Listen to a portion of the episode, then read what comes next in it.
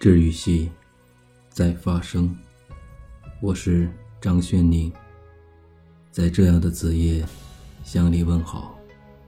如果你喜欢我的节目，希望你可以予以关注，并予点赞，也可以收藏一下。如果你有什么好的文章可以分享，你便可以加我的微信，我的微信是三零四九五零，我愿在此。与你共同分享。今天给大家带来一篇文章的名字叫做《不能改变环境，可以适应环境》。我们也不必去改变环境，学会适应，才是最重要的。我们经常说“适者生存”，就是说“适”是生存的基础。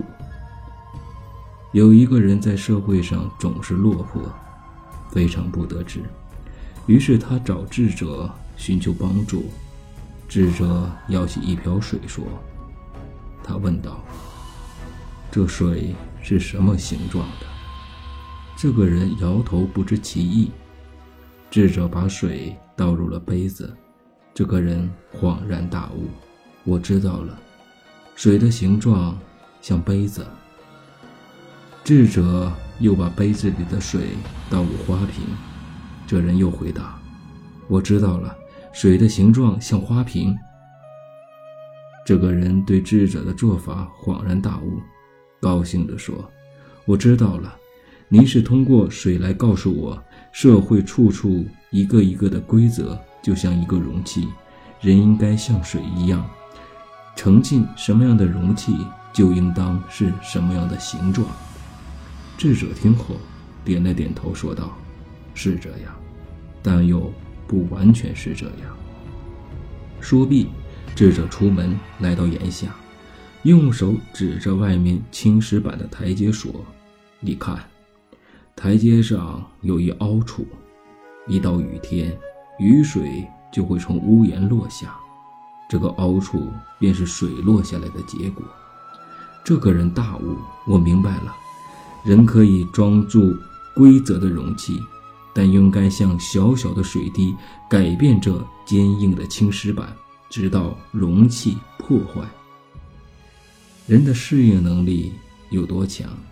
当我们面对一个性格不合的人，是让自己适应对方，还是让对方适应自己？当我们来到一个陌生的环境之中，会在多长时间能够适应？在人生的旅途中，总会遇到这样那样的矛盾，是你去适应别人，还是别人适应你？可以说，我们无论置身于怎样的环境，都有一个艰难的适应过程。无论是孤独闭塞的人，还是阅历丰富的人，在这一点上，谁都不能避免。在人际关系之中，我们不能试图去改变别人。但可以做到适应对方。每个人在自己所接触的人中，必然会有与自己合得来的，与合不来的两种类型的人。与上司、与同事相处，如果自己不能积极主动的、努力的去适应对方的性格，工作就不可能顺利进行。没有积极主动的去适应别人的性格特点，却一味着批评别人，那个人有缺点。这个人令人讨厌，就这样不可能与别人建立起良好的人际关系。与合得来的人能够建立起良好的人际关系，谁都能够做到。可是，如果性格不合或者是自己讨厌的，也应该努力去适应他们，并和他们建立起良好的人际关系。要与合不来的人多沟通、多交流。掌握对方的性格与个性，才能消除误会与偏见，进而才会相互信任和理解，达到消除隔阂的目的。学会适应别人的优点和不足，这是建立良好人际关系的最大秘诀。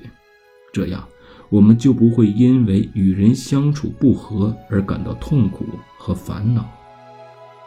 事实上，一个进取的社会。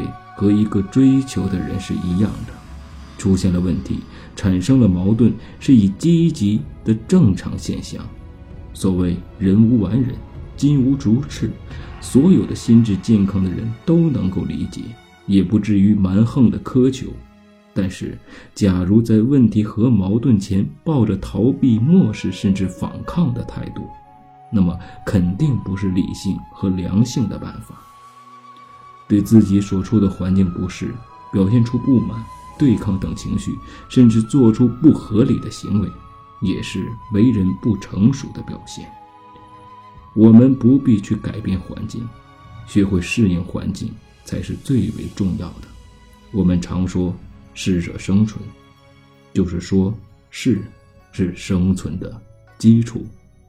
谢谢各位，我是张轩宁。